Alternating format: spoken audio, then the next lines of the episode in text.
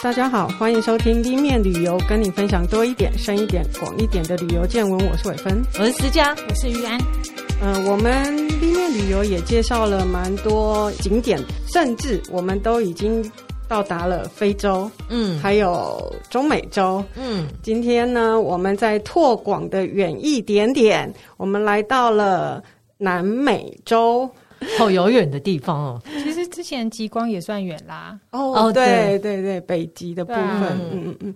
好，那我们今天邀请的来宾呢，是上一次来跟我们分享呃旅游经验的超级领队小古，我们欢迎小古。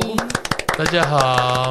哇，说一下你怎么这么棒，可以去南美，而且不止一趟，好几趟。呃、对对对对，这个就是。呃，领队的这个工作的算是好处吧。嗯、我增广见闻。对对对对对。嗯。呃，我是在二零一八年到一九年的时候，疫情之前半年之内连续去了三趟南美洲的团。对对对。那够你回味这两年了。没错没错没错，因为一般来讲，除了这个距离上很长之外啊，嗯、就是当然时间的花费，还有这个实际上的这个。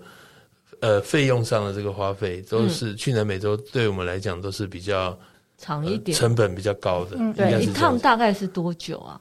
一趟啊，我们那时候啊是飞到 LA 啊，美国到美国西岸去转机，嗯，再转往南美洲，因为他们南美航空飞往美国西岸的班机很多嘛，哈，那我们在那边转，我们飞到 LA 十三个小时，嗯嗯啊，从 LA 秘鲁的首都利马要八个小时，嗯，然后。二十一个小时。对对对对对，嗯、这个是去的时候还好，因为我们我去了三趟哦，其中两趟是只有去马丘比丘加上复活节岛哦所以这个这两趟呢，这个回程的时候就是从复活节岛回来，然后再从这个智利首都圣地亚哥直接飞到 LA，嗯，那要十三个小时，哇，对，嗯嗯，嗯。所以那时候我记得我在 LA 机场打卡，好像这就是九月这个季节，前几天。脸书再跳出来，嗯、我说已经飞完十三个小时，还有十三个小时，飞十三小时，这是一三还有一三高。所以现在不能讲舟车劳顿，要讲飞车劳顿。是，对，所以我在复活节岛准备出发要回台湾的时候是礼拜天，嗯、然后那个呃饭店员工说：“啊，你们要回家了哈，你们什么时候会到家？”我说：“我礼拜三才会到家，因为你还得在圣地亚哥住一晚，然后再坐直飞班，等于在飞机上再过两晚。”对。好久，绕了半个地球。对，其实刚刚讲到这个，我们来呃稍微知道一下南美洲的一个概况哦，就是其实南美是一个很大很大的区块，嗯、对不对？没错，没错。嗯，真正换算下来哦，大概有四百九十二个台湾这么大。嗯，对，而且它就是整个非常地广人稀。对。所以，我们今天要讲南美哦，嗯、其实有点困难呐。嗯、对，那我们就挑那个，这个是真的叫做精华中的精华 来说一下。呃，那边最有特色、最令人向往的地方，嗯、就是马丘比丘、嗯，复活节岛，还有。呃，巴西的里约嘉年华，就是蛋黄中的蛋黄。是好，首先我们从嗯呃、历史比较久远的马丘比丘来开始讲哦。嗯、呃，稍微讲一下马丘比丘这个地方好了。嗯，这个地方是印加帝国的晚期才开始的，大概是十四世纪中，嗯、那差不多一百年的时间，其实就已经被放弃了。因为我们不知道它到底是什么原因放弃，嗯、不知道是被攻破或者是怎么样，我们只能说它是被放弃了。嗯、可是只有一百年，到底是发生了什么事情？嗯、然后其实都到现在都还是谜团，嗯、对不对？对，因为这个印加王国呢，其实世界上蛮多古文明的像刚刚伟芬有提到说，嗯，之前提到过玛雅文明嘛，那因为我没有去过，我不太清楚，但是印加。文明这里呢，他们没有文字留下来。嗯，在没有文字的情况下，很多历史就口耳相传的，那很容易就会散失了，就是没有传下来。嗯，所以至于说马丘比丘为什么是被废弃，或者是说这么晚才发现，跟他没有文字有关系。但是也因为这样子，所以他并没有被西班牙人的当时的当时的征服者给破坏啊。如果说有文字记载的话，我相信。虽然说距离他们的首都库斯科是相当远的一个距离哈，西班牙人还是会找到这个地方。嗯，因为西班牙人那时候来呢是要搜刮黄金，是、哦嗯、他们看到印加人呢的所有的黄金饰品，今天还有少数的保留在他们博物馆里面。我们去到利马的时候有去看，哦，真的做的很漂亮，因为金的延展性很好，它可以把它做成像脖子上面的这个、哦、整片金锁片，对对对对，对对对，像这样子，很非常非常大，也很漂亮。听说那时候西班牙人。从印加王国运回去的黄金呢、啊，多到什么地步？就是造成欧洲的金价下跌，吓死人。对，所以他们只想到黄金，他不管这些艺术的。嗯、所以，万一就是让他们知道说有马丘比丘这个古城的话，他一定会认为说这古城里面肯定就有什么有黄金有宝藏，嗯、所以要想办法把它找到，然后把黄金给融掉，继续运回去他们的母国嘛。啊、嗯，嗯、所以没有文字这件事情呢，相对来讲也是保护了这个。马丘比丘这个古城，嗯，那么它是在印加王国被这个西班牙人征服的时候，是一五三二年，啊，十六世纪的时候。嗯、但是马丘比丘被发现是一九一一年，哦，这么晚，对，对，已经相隔了快要四百年了。嗯、那发现他这个美国的考古博士 Hiram Benton 啊，听说就是这个。呃，法贵骑兵哦，印第安印第安纳琼斯。的这个原型。哦，对对，但是我看过照片，没有没有哈里逊福特那么帅啊。当然，这个马丘比丘它是属于这个热带雨林气呃气候，它是亚马逊河的上游，那个大家都知道叫做乌鲁班巴河，那个乌鲁班巴河它是亚马逊河的上游，大家会觉得说看这个古城会觉得说它是很高的，其实它海拔只有两千四，反而比这个。库斯科就是印加王国的首都啊，三千四百公尺还要低很多。嗯，对，只是其实可是因为它的地形状况，就是那个乌鲁班巴河是环绕着它三面，对不对？对。然后它就刚好就是会变成河谷跟山那个相对形式看起来是。也也是因为这样子，所以它很难被发现啊。所以黑人本很发现它的时候，其实那个时候它并不是，大大家都一直有谣传啊。刚刚讲过了，西班牙人说。这里有个黄金城没有被找到，嗯、可能有一些口耳相传，嗯、可是没有确切的文献，或者说有人带他们去，所以一直找不到。但是很多人就跑去南美洲找失落的黄金城。哦，可是等到一九一一年的时候，其实这已经隔了快四百年，这是变成一个传说。在有人说到底在不在，有没有这个地方，嗯、没人知道。所以 Hiram Benton 这个教授他是考古学教授没错，可是那个时候他受到了委托，并不是专门要去找这个马丘比丘这样的一个。失落的古城，嗯，他们是找什么？找橡胶。哦，那个时候，对，那个时候有一有一段就是沿着亚马逊河一直往上游找，去找那个呃橡胶树。对对对，那个那个年代，他们需要很很大量的橡胶啊。那但是因为考古学家随行呢，有个好处就是说，他可以按照这些迹象去判断说，哎，这里会不会有这样的人？所以他就一起去。去到他说去到这边的时候，沿着河谷往上的时候，有人跟他说，山上有一座城，他觉得说这应该是。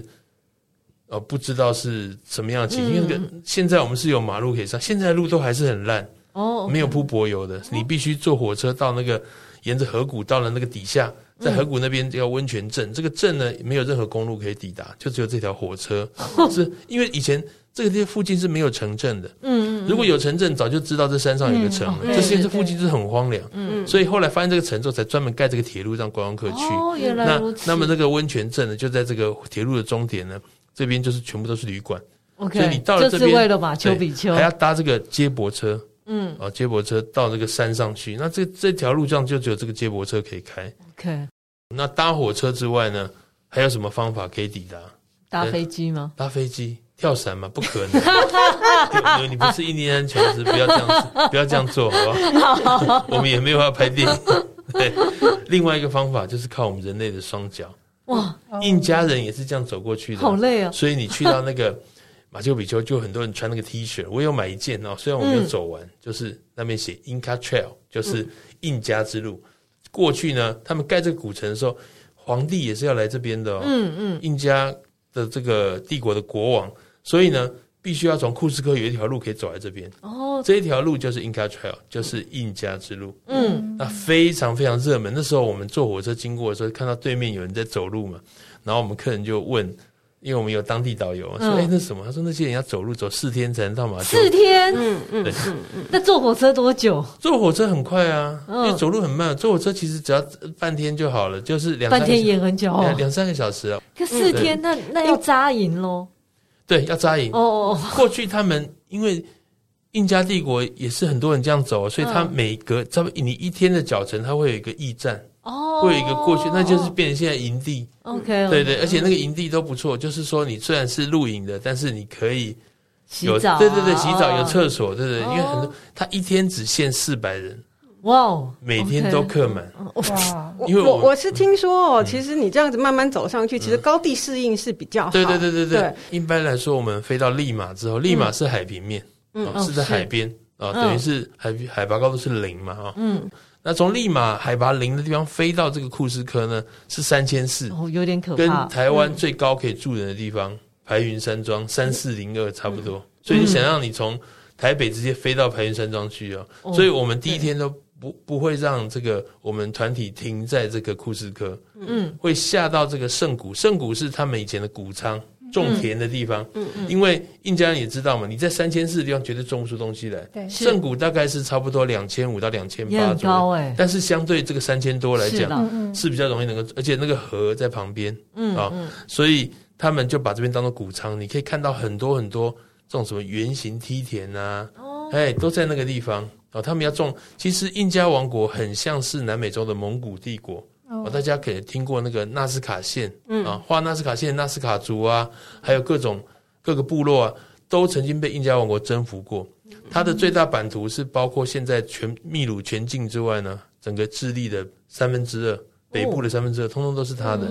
所以在他需要养活这么多军队的同时呢，他就要想办法种出更多的粮食。嗯才能够养活这么多人嘛，啊，所以他们在圣谷，我们这让大家在圣谷住也比较舒服，你不要零突然间跑到三千多，他们会有这个高山高度适应的问题，然后也比较暖和啊，所以他们圣谷我们有去这个这些梯田游览，还有一个盐田蛮有趣的，盐田是这个井盐，就是冒出来的水是咸的，然后他们在那边晒，很漂亮哦。印加帝国是按照你的这个贵族阶级，一人可以分到几块盐田，那这盐就可以你自己用之外，还可以拿去卖嘛。它那边是像梯田那样，就白色的梯田，你可以想象那个马拉斯盐田也很漂亮。所以我们会在圣谷这边让他们待个两天，嗯，先去看一些印加帝国这农业这方面的，也要适应一下高度，对对对。然后呢，我们再搭火车，嗯啊。当然，火车从库斯克也可以直接过去。这个火车就是从库斯克过去。那我们是在途中上车的。嗯，我们在途中上车，所以并不会坐太久啊。那可以直接终点就是这个温泉镇。那这个所谓的印加之路呢，过去是曾经要走七天，四天你们就下到了。七天，皇帝皇帝可能坐轿子了哈。对，总之就是要七天的脚程才能到。但是它前半段的那个印加 trail 一部分也荒废，另外一部分可能拿来铁路拿来当路基了。所以你如果要走这个。印加之路的话呢，你坐火车要坐到一半，嗯，哦，然后下车，然后从那边我们就看到那边有个铁桥跨越那个河谷，他那河对岸在那边走，那个马队在那边走，要背着所有的行，有有马驴子啊，然后人也在走，然后我们火车就在这边开，那我们客人就说什么？要走四天，我才不想去，有时候你想报名也报不到，好不好？每天都客满，因为那些欧美的这个健行客，他觉得这朝圣之路啊，而且。走完就去买那一件啊，那印加 trail 我已经完成了，就算没走完也可以买，因为到处都有卖。是的，对。那还有一个好处就是说，如果你走的是印加之路，嗯，抵达马丘比丘的话，你的视角呢是从上往下的，他们这个都设计好了，因为皇帝要来君临天下，嗯、所以。印那个马丘比丘呢，其实它是一个比较凹下来的这个谷地，四周都有山脉包围着它，嗯、所以呢，当你走印加之路的时候，它会从这个叫做太阳门啊、哦，穿过那个山的最高的那个山哦，往下看你就看到整个马丘比丘的那个全貌，嗯，哦，所以你的视角会是跟印加皇帝一样的，跟我们之前这个，如果说你是坐火车来的话，那是人工开的路，从底下上来。你没有办法马上看到它，嗯，你必须从底下走进门口之后，大家最常看到这个拍马丘比丘那经典角度，嗯，哦，那个很累，那从那个售票口一进去之后，要连续爬坡，大概十到十五分钟才走到那个角度。可是走到那边之后，就开始都往下，你可以看到整个城都在你脚底下，嗯，大家都要在那边拍照，嗯。但是你从太阳门走下来的话，走印加之路的话，那我还想到一个问题啊，因为那个门票，嗯，门票要一千五百块台币一张，对。嗯，跟联合国教科文组织定的价钱哦，价质量，而且还要限制人数。嗯，那我们就说，哎，那走四天从太阳门走进来，是不是不用门票？想要省门票的话，当然是不，当然是还是要。对对对，因为你在登记这个名额的时候就要连门票一起付，哦、那个门票非常严格，上面有你护照上面的那个。拼音的那个名字、哦、一模一样所以你要入场的时候必须要把护照拿出来对照，嗯、以免你卖黄牛票。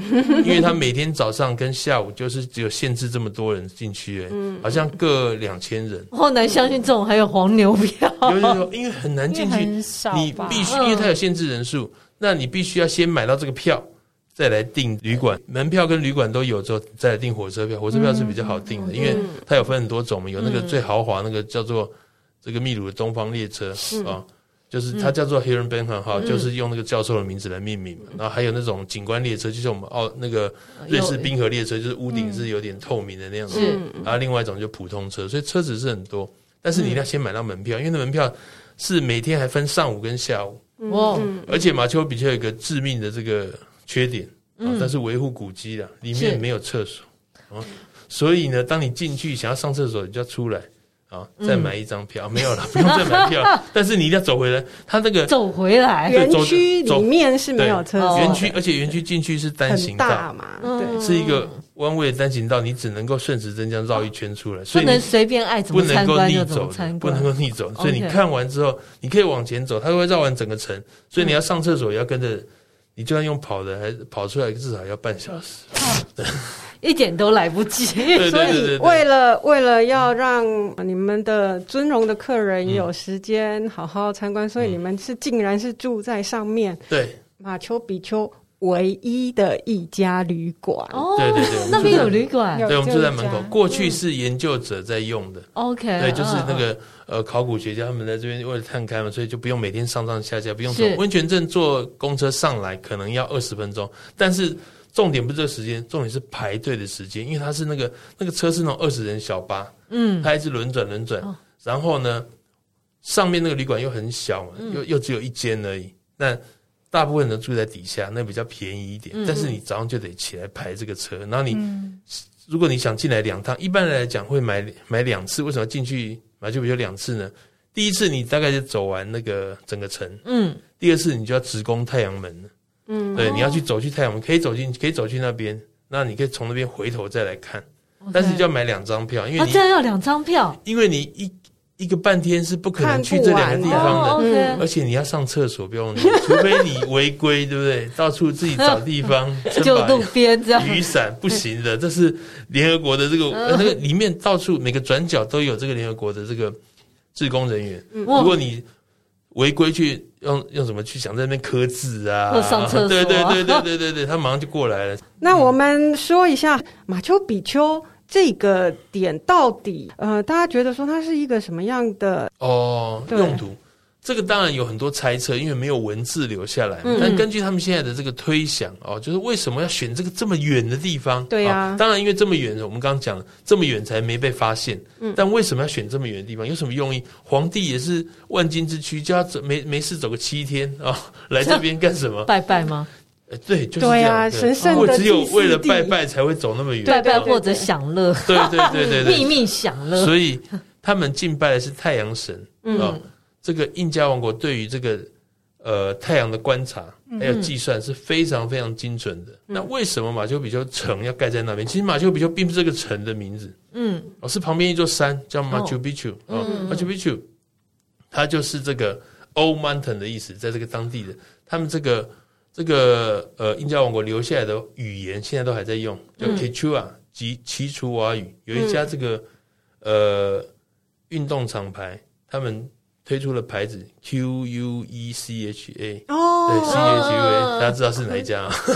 我知道，Quechua 就是指印加王国的语言，对，那个叫奇楚瓦语，当当地人现在都还会讲，我会讲那个 Hello，Ima Inaya，这语言都是有留下来的。好，那嗯，为什么会想要盖在这里？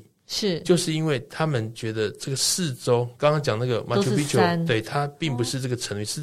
发现这个考古学家发现这边说，哎，这这个地方叫什么名字？他说啊，这个地方这个山叫马丘比丘，就像我们说这个什么长滨文化啊，因为在长滨那里嘛，哦，是什么文化？因为在那边并不是他这个文化本来的名字，是因为它靠近什么地标？是。那我们每次拍照那个角度啊，哦，就是看到马丘比丘全全部的城后面有座小山，有没有？嗯，那个叫 Huayna Picchu Huayna Picchu 是 Young Mountain，因为它的背后，你拍照的时候，你背后是 Old Mountain，对面就是 Young Mountain。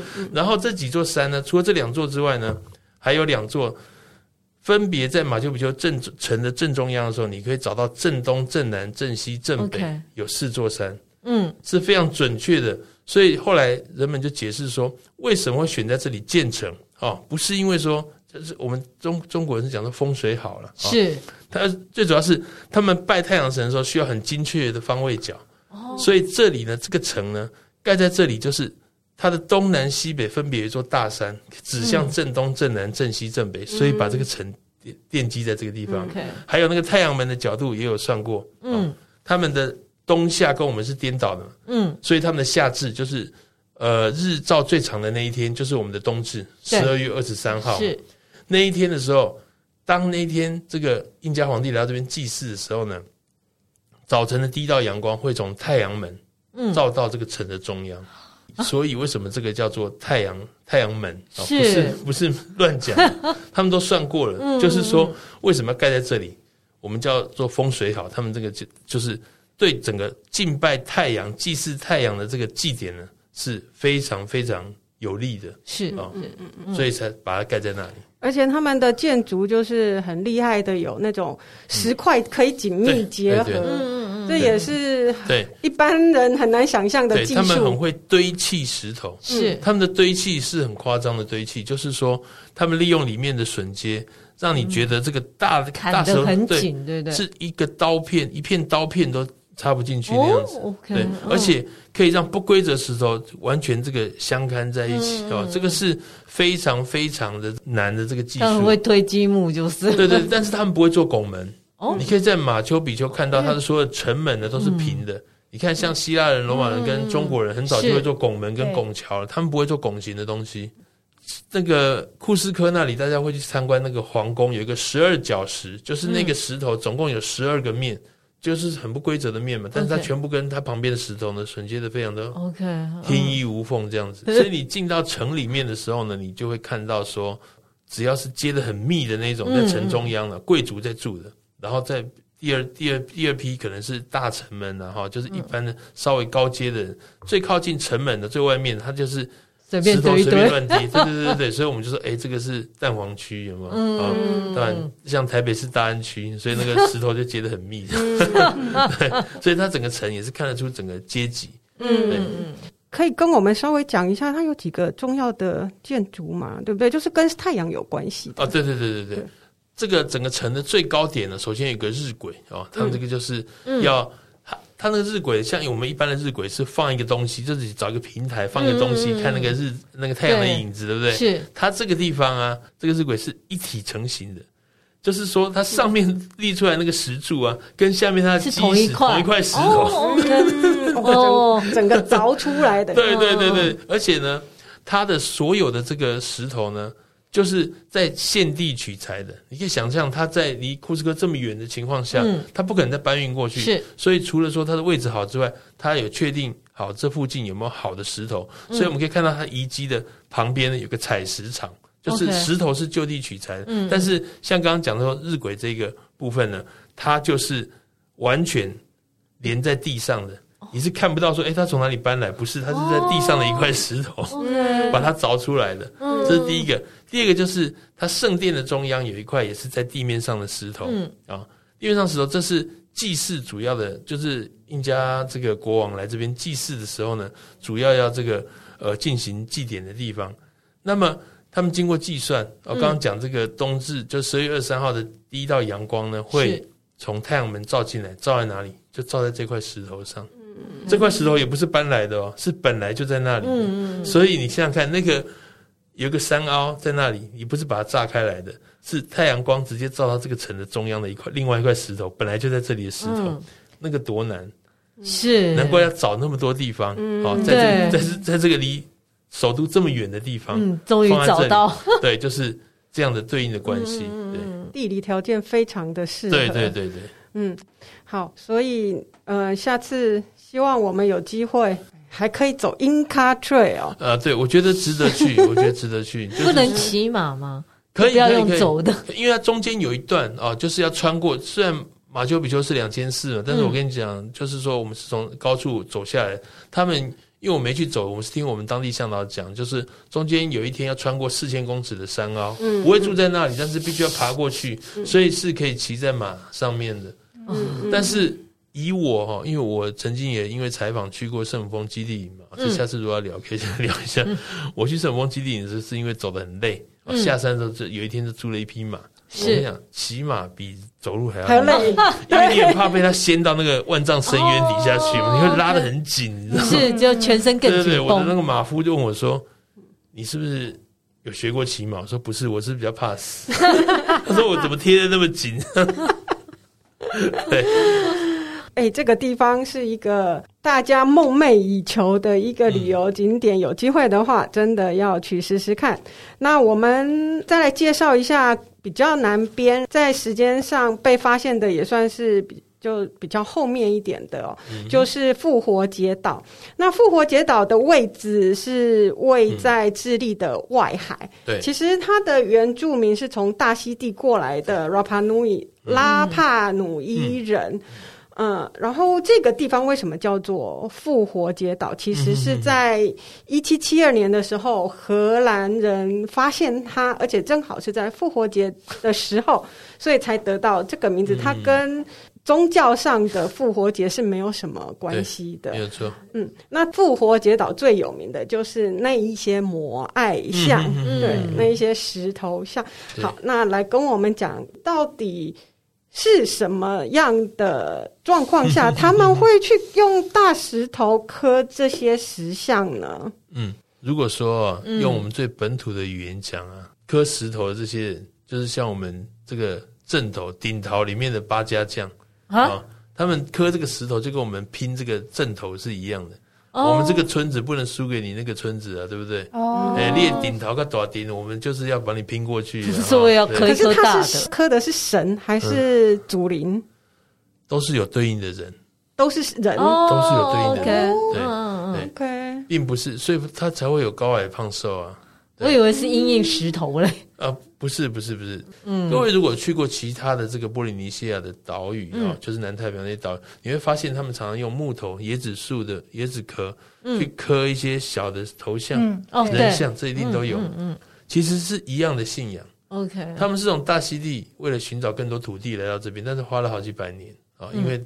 一独木舟不可能一次航行到。对啊，我想要好厉害，还要滑好久。他们觉得候鸟往这边飞，他们发现夏威夷也是一样的。看到候鸟往那边飞，嗯、他们每年就是把带着粮食跟水滑到海的中央，利用星星来定位。虽然我是觉得很怀疑，到底怎么定位的。第二年再带水来，在这个地方等。去年追踪到不能追踪的那个位置等它啊，继续往前推进。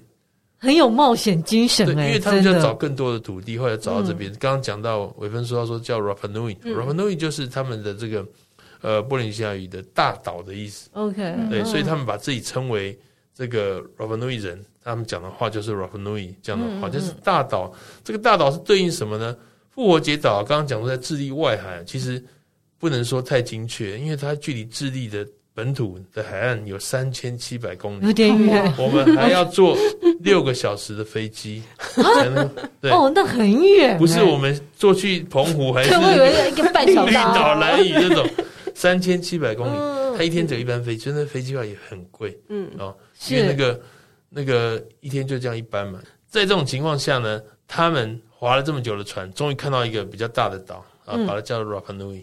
就是这样，就发现那个岛。这个岛确实在他们这个现在，我们已经有 Google Map，你就看到，你就定位复活节岛的话，你可以发现它周遭啊，嗯，有有岛屿没错，但是有人居住的岛屿，方圆两千公里内没有任何有人居住的岛屿。天哪！对，所以这也说明了，就是说刚刚讲到说复活节岛这个荷兰船长命名之后啊，嗯、其实。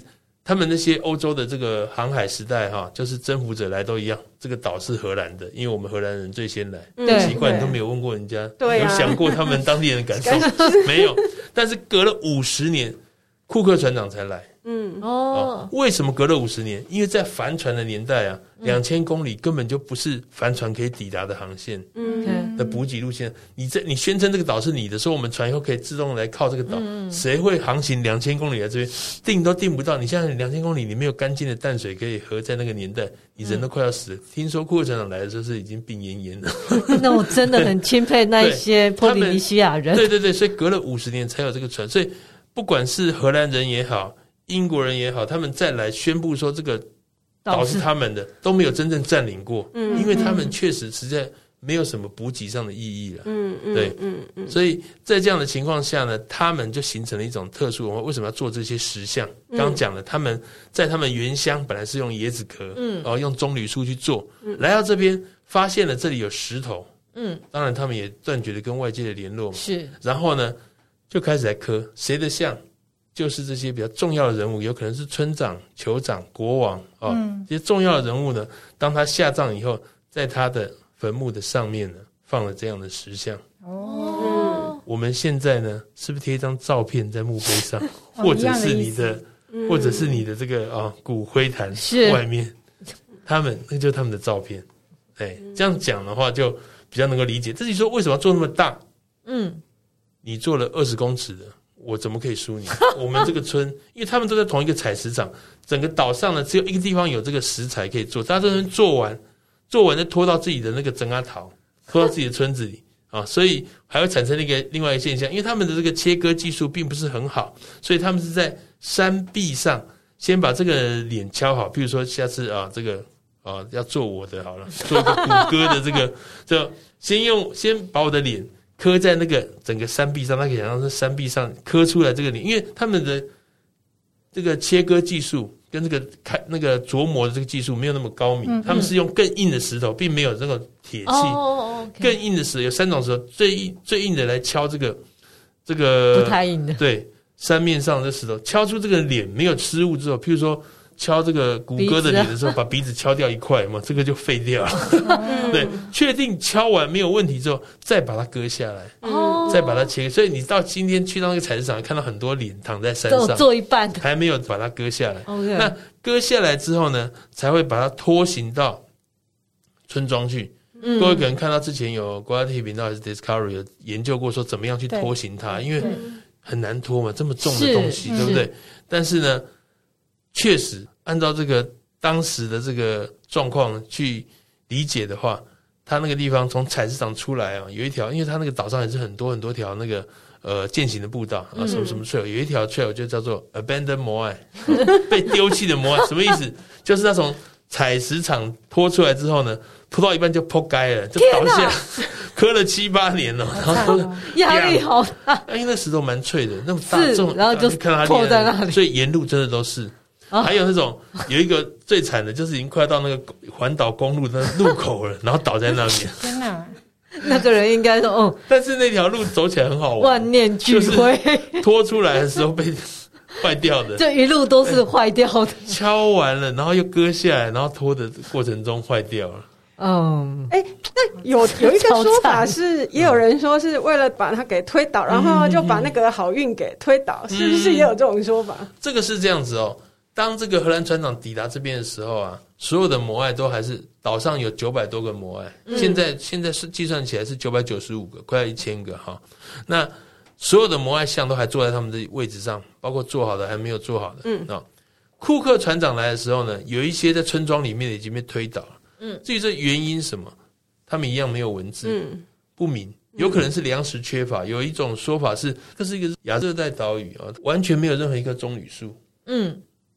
为什么荷兰船长跟库克船长来的时候，岛上都还有棕榈树，他们把它砍完，用来做什么？运送摩艾。哦，树皮用来做绳子，然后那个原木可以用来滚动。嗯嗯嗯，他把那个树都砍完了。对，为什么没有长新的啊？天哪！用的太凶了。对啊，用的太凶了。这就是现在没有想清楚。那现在还蛮多人用这个例子来说明，你就是用把资源用尽了，其实嗯，嗯，你在用的过程没有感觉啦。对，对听说它的种子有放到那个挪威的种子银行去哦，就是对对对，嗯、但是并没有，目前并岛上是真的没有一棵那个棕榈树，哦、不过也造成了现在这个岛上其实很漂亮，很像草原的那种，嗯，那个那个风格，就是看得很很清楚。像我们旅馆是在。岛的正中央，可是往四边看都看得到海这样子。嗯，对。那说盖这个为为什么会把它推倒？嗯嗯，就有人这个推测了，因为这些南岛民族他是为了表达对神明的敬意，但是你祈求神明什么？保佑平安，还有让我们能够温饱。是，所以当岛上的粮食缺乏，他们舍本逐末啊，为了做这个大的神像，把树都砍光了，就是粮食缺乏了。嗯嗯，粮食缺乏以后呢，他们开始迷信，就是说，我去把你的推倒，是不是我们就会，我们村子就会比较旺？就是我们天哪，对，嗯哦，好，有这种，这是一种说法。嗯，但是还有一个方式哦，可以判别说这个摩艾呢是。在托运的过程中就已经倒地扑街了，还是就位之后才被人家推倒？看他有没有眼窝就知道了。眼窝，各位看过的摩艾像，我相信应该都没有看过没摩艾有眼睛的，没有眼珠子，对不对？嗯嗯嗯。其实摩艾是有眼珠子。嗯嗯。对，当他把它放到那个位置上，就是说那个祖先的坟墓上啊，嗯把拖到定位之后，才会把眼窝挖好，然后在这个。每年要拜拜的时候，就像我们假设我们是中元节好，或者是清明节的时候，会把那个贝壳沙拿来填在这个摩艾的眼睛上面。他们认为填上眼睛之后，祖先的灵魂就会回来。嗯，开金了。对对对，然后拜完之后就要把它弄掉，因为祖先你阿公的灵魂不能整天在你家旁边。那个整个岛上有个艺术家特地把那个摩艾的眼睛再把它填回去，我们有去拍那个。就对，有点恐怖。填上眼睛之后就很可爱嘞，哦，所以就觉得他眼睛就有神了嘛，就觉得很可爱。那那个呃，它上面很像有一些摩艾，除了有眼睛之外，哎，我看他们还有的有那个红色的红色像帽子一样的。那那个并不是帽子，嗯哦，嗯，那个是刚讲了三种石头嘛，嗯，最尖锐的就是用来敲打那些石像的。第二硬的就是那些石像本身，嗯再来最轻就是那个那三种石头在那个。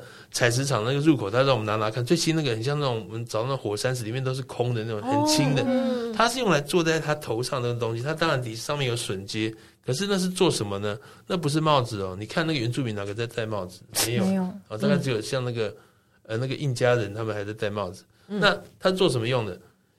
南岛民族啊，大部分人会男生女生，男生特别是哈，就是跟我们西方人不太一样的习惯，就是他们会留长头发。嗯，会绑一个发髻在后面，一个 nut。嗯嗯，当地的这个我们的向导跟我讲，那就是他们的 nut。哦，有红头发的人代表，有红红色帽子的人代表，他生前是有绑这个法器的。哦，对，所以我还请我的向导站在那个有那个红帽子的那个摩艾像他也。对，我的我的向导有，对，他是这个复活节岛这个搬香蕉大赛的冠军。香蕉，香蕉，香蕉一割下来的时候是一整串很重的，他们扛香蕉赛跑。OK，他们原住民会一直都有保有这样的传统。嗯，哦，智利政府也是致力于说，不要让这个岛上的原住民的血统被稀释，因为目前的话好像还有过半哦，可能带只剩下六十趴，四十趴是从智利过来，当然还要继续混混血。嗯，但是他希望保有原住民的这个呃血统的这个，就是原原原原来的这个血统啊，所以。从这个智利本土，你要来到这个复活节岛的话，这个手续很麻烦。OK，啊，包括你要出示这个旅馆证明啊，你什么时候是回程的机票，包括智利当地人都这样。所以虽然是国内航班，但是这个智利圣地亚哥机场的飞往复活节岛这个登机门是在国际航班那一边。嗯，哦，他必须缴一个三联单，登机前缴一张啊，然后呢，到了复活节岛缴一张。离开复活节岛，再把最后一张交回去，确定你对对对对，不准你留在这边。就是说，比方我们去澎湖，然后我们就在澎湖打工，嗯嗯，然后到最后我就要落地生根呢，就跟当地人结婚呢，所以原住民血统就被稀释。哦，对，因为那个地方是全世界人都要去，所以其实应该蛮缺人力的了。是，那观光业也很发达，应该去工作的，应该很多人想要去那边找工作嘛。嗯，但是自己政府认为说这样是不对的，所以他们就是有保障当地的那个，嗯。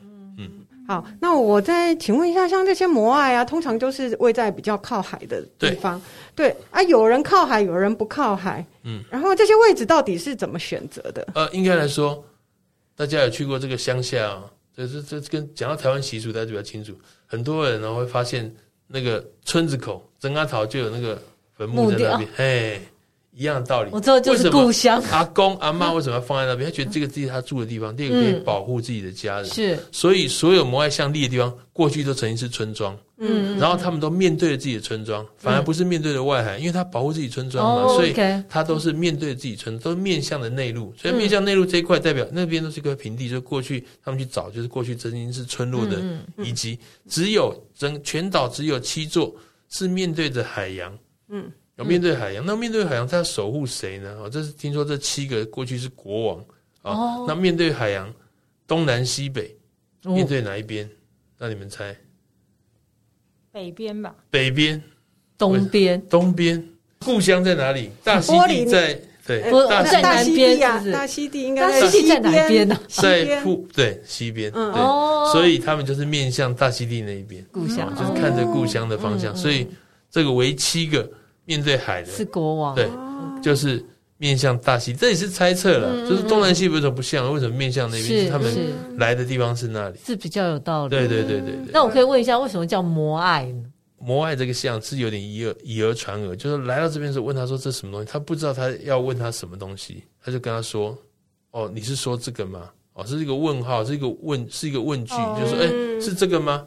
哦，你是问这个吗？这摩爱是是这个吗？对对对，像这样的意思。但是起源本身就是不太确定，他们是当初为什么把这个？但是西方的征服者，他们就用这样的这样子这个语言啊去说，哎，这个他们看到这样的像，像在这个所有的这像里面，甚至有西方的那个征服者抵达之后才出现的像，为什么知道呢？因为那个摩爱像上面有画一艘帆船，有刻了一艘帆在采石场里面。因为这帆船什么时候才出现？就是荷兰船长来来了之后才，后来还有库克船长嘛，好，有第一次。还有呢，这个九百九十五个啊摩爱摩爱像里面呢，只有一个女生，所以所有摩爱像都是男生。因为重要人物以前是男生担当这个，但是为什么知道那是女生呢？他就把它画的刻的很，没有那个人没有脸，只有身体。哦，对，那个那个就是他的。体态是很丰腴，当然就是哦没有穿衣服的，所以看她的体态就知道她是女生哦。可是她没有头，就是对，没有头，没有头，没有头。对，那很多这个石像，就是说你刚刚讲到他看他有没有眼窝，如果他还没有磕眼窝，就代表他在路上就倒地了；如果他已经就位了，他就帮他那个挖过眼窝，填过沙子，但是后来被别人推倒的，所以后来就会有说粮食缺乏。另外一个这个。证据呢，就是他们办过这个鸟人比赛，有一个摩艾像在这个大英博物馆里面，在大英博物馆里面，嗯嗯，因为我是呃去看过这个摩艾像三次，去过复活节岛三次之后才去大英博物馆的嘛。这个摩艾像是整个岛上最漂亮的一个，难怪这个英国人要把它带走，嗯，因为他甚至下半身都有做，他有他穿丁字裤，你下次去去这个大英博物馆仔细看这摩艾像，看它的背面，它背面有个做他穿丁，他不是只有上半身，在这个。呃，传统里面，每年春分的时候，燕鸥哦会飞来他们这个大岛旁边，有个小小的，就是距离它一点四公里而已，一个小礁石岛上会来产卵，然后他们每个村子呢要派出一名勇士来，从这个岸上这里叫做鸟人村，就是那个石像被搬走的地方啊、哦、出发，跳到海里面游泳，游过去呢，取到春天燕鸥的第一颗蛋，然后游回来，第一个回来的就是胜利者。嗯、哦，那时候我们还去研究说，它这个蛋拿到，这燕窝蛋那么小，跟我们鹌鹑蛋差不多嘛。你要怎么游泳？而且你、哦、你要放哪里呀、啊？才不会游泳的时候，突然游回来，这蛋不见了。答案是丁字裤里，丁字裤里，你在游的时候，第一个容易把它挤破，第二个有可能有可能游一游就掉到海水里了，对不对？你没有不会发现，因为你在比赛，你不是在慢慢游。嗯，这种那个我们去看那个他当时描绘的图像才知道。他们做了头带，把它放在额头上，哦，做了一个头带吧，因为这个是最容易，因为你这个头全程都在海面上，嗯嗯，不太会被海水冲走，安全。对，所以他有这个放在这边之后，回来之后呢，这个胜利的人奖品是什么？是整个岛上一整年的这个资源分配权，这个村庄所代表那个村庄就可以分配所有的资源。大家去想想，如果我们丰衣足食，每个人都有足够的这个。粮食的话，我为什么要去拿别人的、别人、别的村子的这个资源来分配？嗯，这个比赛间接就说明了说，岛上到最后食物是很缺乏的，嗯所以才有推倒别人的神像啊，希望我们可以更强大啊，嗯或者是说这个办这个比赛来把这个资源呢，全岛的资源分配给这个村子，嗯就他们拥有第一优先分配权。当然，那个勇士也有奖品的，听说是一个很漂亮的这个这个美女啊，因为这个 因为她是强壮的基因，她希望这个岛上的人可以这个，所以她可以跟他在一起啊，就是这都是传说。但是各位下次如果去大英博物馆看这个摩艾像，他就是全身就是穿着。鸟人比赛的时候的这个装扮，所以他为什么穿丁字裤？他要跳下去游泳啊，对对对，去抢那个蛋，然后去买，去拿回来。嗯对对对，那他们因为他做的很漂亮，所以英国人就决定把它拿走。他有他有保留照片，他们都是把它吊起来啊。所以最近智利政府已经有在要求大英博物馆归还这个像。嗯对，这确实啊，因为它本来就应该摆在它原来的地方嘛，对，不应该放。这蛮多争议，希腊也有跟他们有争议，对啊，但是还是大家会觉得说，哎，是不是放在那边被受到的保护会比较好？可是就不符合原本文化的期待，这样子。很多文物你没有再放回原地，它那个脉络，嗯，其实你是没有办法看到的，对，对，这是比较争议的地方。嗯、而且我觉得，就是你刚刚讲到到的那种资源分配的问题，嗯、其实就是当我们在使用有限的资源的时候，那其实中间的过程很像那种温水煮青蛙，我们都没有什么感觉。说，我们在把资源用尽这件事情，那其实我觉得，真的复活节岛就是一个很好的例子。它其实。呃，在提醒我们啦，嗯、哼哼对，在在面对这些事情的时候，我们可能要事先做一些什么样的动作，这样子。嗯、哼哼好，那我们接下来看比较近期都持续在进行的，叫做里约嘉年华。嗯、里约嘉年华，哇，大家想到的都是那个啊热舞的森巴女郎。那呃。我说一下这个，其实它嘉年华的由来哦，其实它跟那天主教的那个大斋日其实是有关系的，因为天主教在呃复活节前四十天要开始有一个斋戒的日子，那所以在在大斋日之前呢，他们就。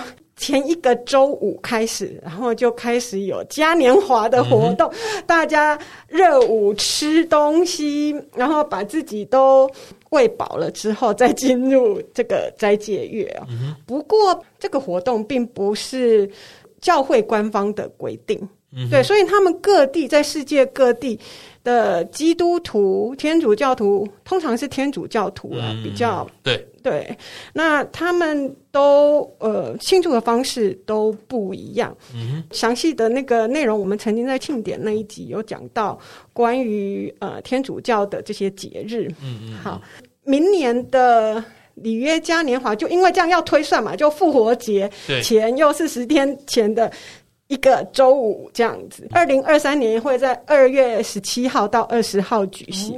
嗯巴西嘉年华是跟意大利的威尼斯还有法国的尼斯并称为世界三大嘉年华。嗯、那为什么会那时候会开始有这个庆典？是一八四零年意大利驻里约热内卢的大使，他的妻子。就开始想说，威尼斯有嘉年华，为什么我们这个地方不能也办一个类似的一个化妆舞会？所以才开始了这样活动。那一直到今天，活动每天呢有至少两百万人上街头，可以说是世界上规模最大的一个嘉年华。嗯。那听起来很热情，对不 对？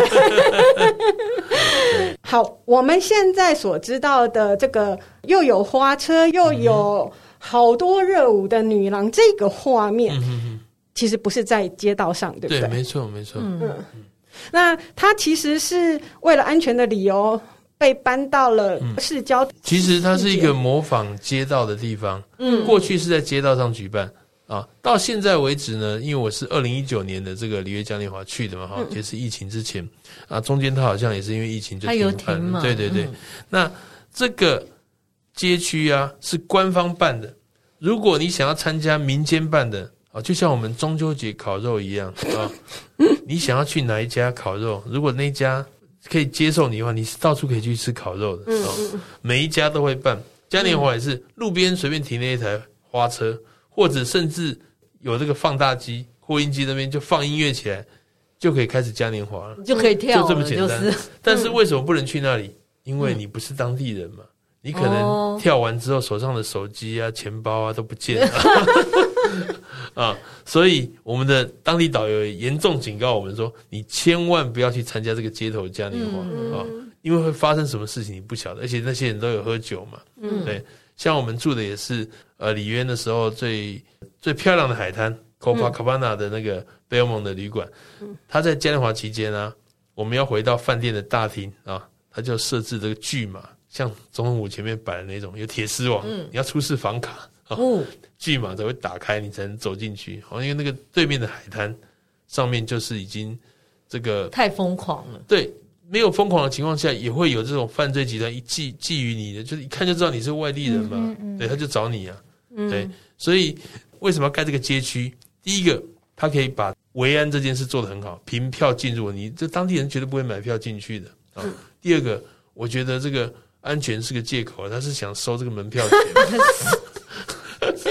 没有，因为他们其实里约有十四区，它是一个很正式的比赛。嗯，这十四区就像我们的大安区、新一区什么区呢？每一区这十四区呢，每一区要派一个代表队出来，这个七百公尺这个模拟街道的情况下，它两边是有看台的嘛？嗯，那么你进来的队伍啊，最多可以到。差不多三四千人了，哦，哦，就是塞满了这整个七百公尺。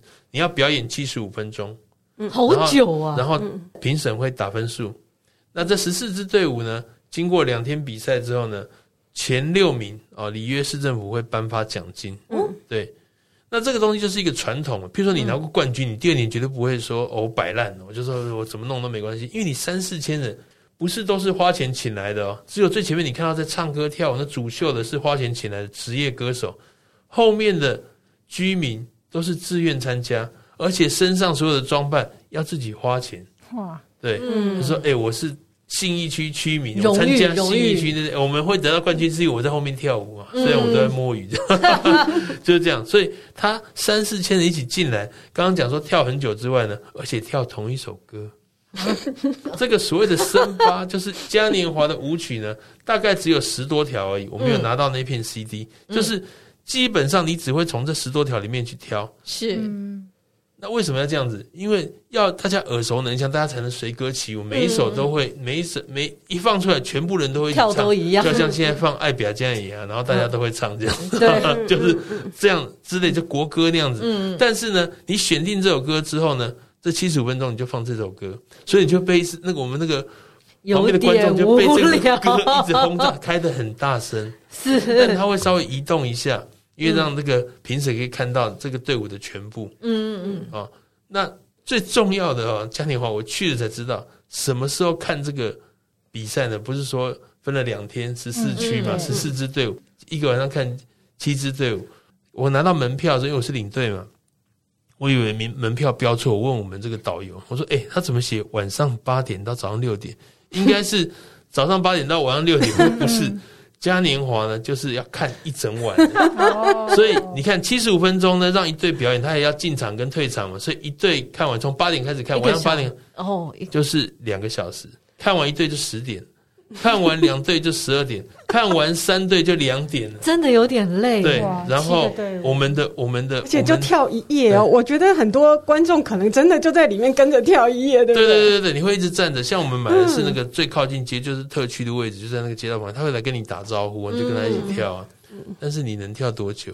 他们也只要跳七十五分钟，你要跳你要跳十二个小时，哎。怎么可能？所以看完三队之后，就我们就有团员说想要回饭店休息，因为饭店也是有转播了。嗯、我们还是有团员这个撑到早上六点。天哪！啊、就说既然来就要看，可是你要知道十四区是要看两晚哦。对，哦、但是你看多了以后，就看到哎，这一队有这个冠军相哦。有一些队伍就一进来就是啊，看装扮之后说啊，这个。不太在意的样子，没有是在参加。对对对对对对对，就像刚刚讲说，它是一个社区的活动啊，所以呃，你愿意来，你就可以来。对，然后其实不管服装啊、道具什么，都不是专业的，也不是去买的，其实都是他们自己做的。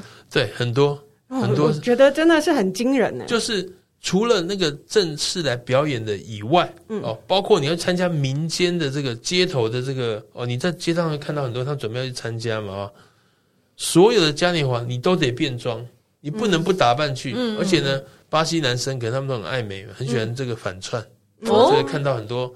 穿着蓬蓬裙的啊，嗯啊，打扮成女生戴假发的啊的男生，然后我就跟我当地导游说：“哎，你去弄个蓬蓬裙给我穿嘛。”然后，然后他看一下我的身材，他说有点难，我可能要用我女儿的两三件才能缝你一件，来不及，没礼貌。所以我后来就戴了假发而已，对对对，要稍微变装一下啊。那除了那个之外，像我们饭店里面也有办哦。一样按照惯例，饭店里面要办自己的嘉年华。天哪！对，官办嘉年华。那我们进去办嘉年华，我们就订到房间。那个房间呢，要连住五天，他才会让你订。不然，就像我们大年初一到初五一样嘛，你你不能只来订一天。像我记得我们那时候是两千八百多块，三千块美金一个晚上，要连住五天，差不多一万。然后一年前，所以在嘉年华第二天早上，我就从我的窗口啊拍了这个海滩，拍了 Copacabana 海滩，就是。全世界最贵的窗景，因为你必须在嘉年华期间要住五个晚上，才能在嘉年华第二天早上看到这一片海。我们去入住之后呢，才发现说，哎，今天晚上有舞会，这个票早就已经卖光了，怎么可能？什么？然后那天晚上，我以为住客是免费，整个大厅呢，就是全部都在变装，这是住客啊。当然有一些外面的，我就问他们说，你们什么时候抢到票？他说，拜托，抢到票是半年前的事情，天哪！而且不是只有抢到票而已。重点是要变装，所以所有的你变装东西都要先租好，因为不可能从你的国家带来嘛。对对对，对，所以你抢到房间之后再抢嘉年华门票，然后还要抢 变装的衣服，因为你他说你不变装就跟没有穿衣服去是没什么两样的。对，其实他讲的那个呃，就是 Copacabana Palace 这一家旅馆，现在就是 Belmond 的的连锁嘛，本来这一家。旅馆所办的派对，嗯，就是很有名，呃，对，算是跟市政厅办的派对，算是市区里面的两大重头戏这样子，嗯、对，对，所以才会，他就很多人都是以抢到能进场这件，嗯，然后他房间里面有通知说，对不起，今天晚上有我们饭店内的。官办嘉年华，所以会吵各位吵到早上六点。天哪！然后我就想说，怎么可能？我看你们可以跳到几点？结果整个晚上真的咚之咚之咚之，到了早上六点才最后鼓声落下才结束。所以白天很安静，大家都睡。对对对，就从八点开始。然后我们的客人呢、啊，因为他们没有预期好要来，而且我们那个是一个环游世界团，环游世界五十天的团，哦、所以大部分是退休人士，他们年纪比较大。到十点，他就赖我在我们群组里面说：“哎，可不可以叫饭店小声一点？”不可能。结果呢，被另外一组客人说：“你自己要在这种全全年最吵的时候，跑到最吵的这个中心点来，最贵的时候，你还来 被吵，嫌吵？去买耳塞，来的人就是要被吵的。是的，没有人在抗议这种事情，所以我都还没讲。其他人就就他就没有意见。你说我帮你买耳塞就好。确实是这样，因为。那我就稍微打听一下，说为什么他一定要搞得这么晚？对，搞到这么早。他说跟过去哦，巴西曾经有过黑奴嘛。哦。那这个奴隶制度还在的时候呢，他们是没有什么一例一休的，全年没有休假的。是。主人叫你干嘛，你就要干嘛。什么时候休假？就这天主教狂欢节的时候，让他们休五天。所以呢。他们晚上没有在睡觉的，跟我们当兵的时候放假一样，晚上 要睡觉回部队再睡觉，要玩不用睡觉，嗯所以是彻夜狂欢。所以我就觉得奇怪，为什么？因为巴西实际上应该会有这个一些是白人的血统，跟西班牙混血、葡萄牙混血嘛，所以你看他们的，包括他们的官员、他们的明星，大部分是白人的脸孔啊。嗯嗯，为什么这个嘉年华都是这个拉丁还有？黑人，嗯，包括非洲，像他们的花车，大部分是非洲元素，哦，原住民的元素，嗯嗯嗯，为什么是这样子？他们说，因为这跟过去的黑奴解放有关系，所以跳主秀的大部分都是皮肤黑的、深色的拉丁血统或者是非裔血统的，然后他们出来彻夜狂欢跳舞，代表过去的这个黑奴解放的这样的意义，就是说他们在那个五天是不会睡觉的，一定要晚上看，为什么不白天看就好？好累。连续刚刚小谷讲的会有呃非洲的元素这件事情哦，其实他们每一个游行队伍其实都有自己的主题，对不对？嗯、哼哼对，那就像刚刚讲，可能呃会是一些历史事件、历史人物，嗯、甚至会是一些像动物啊，嗯哼，呃，一些他们很很觉得很崇敬的、有力量的，像美洲狮这一类。的，对对对对。然后或者是像水火呃土这种元素，有有有，我在花车上有瀑布的。嗯，超强，真的。对，那他们他们就会就这个元素，其实每一个队伍就是一个主题。对，其实几千个人，他会分成不同的区块。其实不是一整串几千人，他是会分成好几个区块。嗯、那中间是用花车对来揭开。最前面走出来的可能会有个主持人，他先拿着麦克风、嗯、介绍说我们是什么什么队啊。哦，那接下来谁？然后前面就会有一个唱歌主秀，唱歌的人，因为他可能不需要一直走路，所以。他会在那个头一台花车上面会有一个舞台，让他唱歌。嗯，然后在这主持人旁边就是一些像我们比较那个常看到那个森巴女郎，就是走，他们当然就走穿高跟鞋，然后在那边跳舞。那第一台车上除了唱歌以外呢，也会设一些舞台，可能有一些歌舞的那个女郎在这个头一台花车上。然后接下来可能有乐队，那些乐队可能就像我们一般走在路上那种鼓号乐队，他们也吹着小喇叭啊，或者是这个萨克斯风啊，然后一直走一边吹这样子吹奏。然后接下来在后面呢，再看他他这个花车带领人是什么样的哪一哪一群人？嗯、那可能就是像这个伟芬刚刚讲，就是说这是民间团体一个集合在一起的嘛。可能就是说第一台花车是谁捐的？可能比如说我们以我们台北来讲，狮、哦、子会啊、胡人社后面有一些他的会员，嗯、那他的会员可能就会。出来，可是他们不是说出来就像我们一般讲的挥挥手啊、游行，他们也要跳，一定要跳舞。Okay 他就一直放同一首歌，所以为什么现在就回到说，为什么他一定要选你熟悉的乐曲，就在十几首里面其中一首？那你每年听到这这几首，嗯、那你就一直跳，因为每个人都要知道这个歌，它接下来是怎么放、怎么跳、怎么跳。对，那大家一起跳，就是那他也会跟观众有一些互动。那我们买那个票呢，很幸运的就是我们在评审区的对面而已。我们除了在第一排，在评审区的对面，嗯、所以他们会在评审区前面停特别久，我们就会看到比较久的这个表演。嗯、不过我们也有团员然后就是有反映，虽然我们的票是最贵的，就是在马路前面第一排，嗯、可是有人说哦，如果你坐在这个斜坡，就是看台上的话，哦、可能会看的比较多全景。如果以拍照来讲，可是我觉得不同感受了。啊、当然你坐在上面的时候，就是说，哦，我觉得坐第一排比较好。啊，人大部分都是这样子，就来两次嘛。我想要坐在上面这样子。我觉得真正可怜的是评审，他要看十二个小时，对，两天，对，两天。那而且，嗯，刚刚讲到说它有不同的区块，然后像狮子会什么的，对对对对。对，我这边想补充一个，我觉得很有意思的就是说，其实会有一群是被规定一定要有的人哦，叫做 Baianas。那这是一群女士。他们的衣服就不是很性感的羽毛什么的，是那种白色系为主的蓬蓬裙。然后他们的舞蹈会是比较旋转式的。嗯嗯嗯嗯，这个其实是重庆当地的那些呃有贡献的妇女，嗯，然后所特别的区域，所以每一个队伍至少都要有八十个 Baianas。嗯，如果没有到八十个，还会被扣分这样。对，我觉得这个就是刚刚讲到说，因为他们有这样子的蓄黑奴的这一个传统，对，黑人文化在里面占了很重要的因素。那近年来，我觉得就是慢慢的又重新呃放进来一些活动里面，让人们可以去做一些嗯。呃表现，然后也有一些感激之情，这样子。对，对，这个是我觉得很有意思的。我补充一下，嗯，好。然后在刚刚讲说，呃，那个裁判他们就是有四个裁判嘛，嗯，那他们呃选出来有六队是有奖金的，对对。然后他们会在嘉年华结束以后的那个周末，会有一个段冠军队伍游行。哦，对对对对，钱很多吗？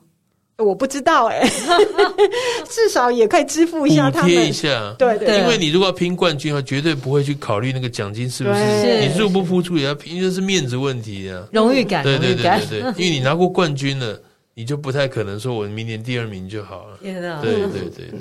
好，那刚刚说的那个座位有分成十区嘛，那就是价位什么的不太一样，从最便宜大概就是二十一块钱，嗯哼，美金。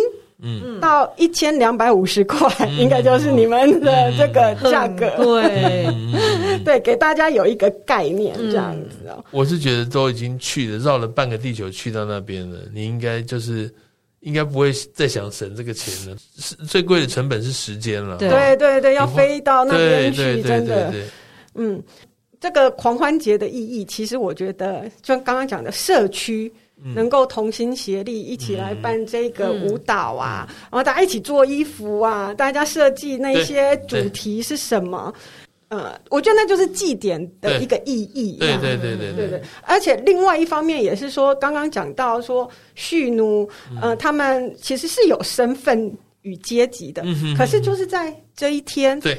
是大家都放开你自己的阶级、嗯、自己的面子，嗯、我也可以，我是一个黑人，我也可以是扮成一个就是贵族这样子的意义啦。在这个节日上，我觉得是我们可以重新来思考一下，就是说这个呃，去如果去狂欢节，我们怎么去看待他们？对对对，嗯，因为当时我们去到的时候，我们也问了，就是哎。为什么大家都说里约嘉年华？里约嘉年华，嗯，别的地方没有嘉年华，其实像圣保罗啊，他们也有吗？对，这些大城都会有。嗯，但是他们当地人说，最好看的就是里约嘉年华。对，里约嘉年华是最，因为当时城市的规模最大嘛。那殖民者最早也是到这个地方来啊。那所以在这边也最多富商。那富商多的话，他当然需要的劳力，包括这样讲的这样的奴隶也是最多啊。所以。这些涌上街头的这个哦黑奴们就会更多。好，今天再度感谢小谷来跟我们分享这么多这么精彩的南美旅游。好，如果喜欢我们的节目，请在各大 Podcast 平台订阅我们，或到脸书、IG 按赞、追踪、分享给你身边的朋友。谢谢大家的收听，谢谢，小古，谢谢，拜拜。拜拜。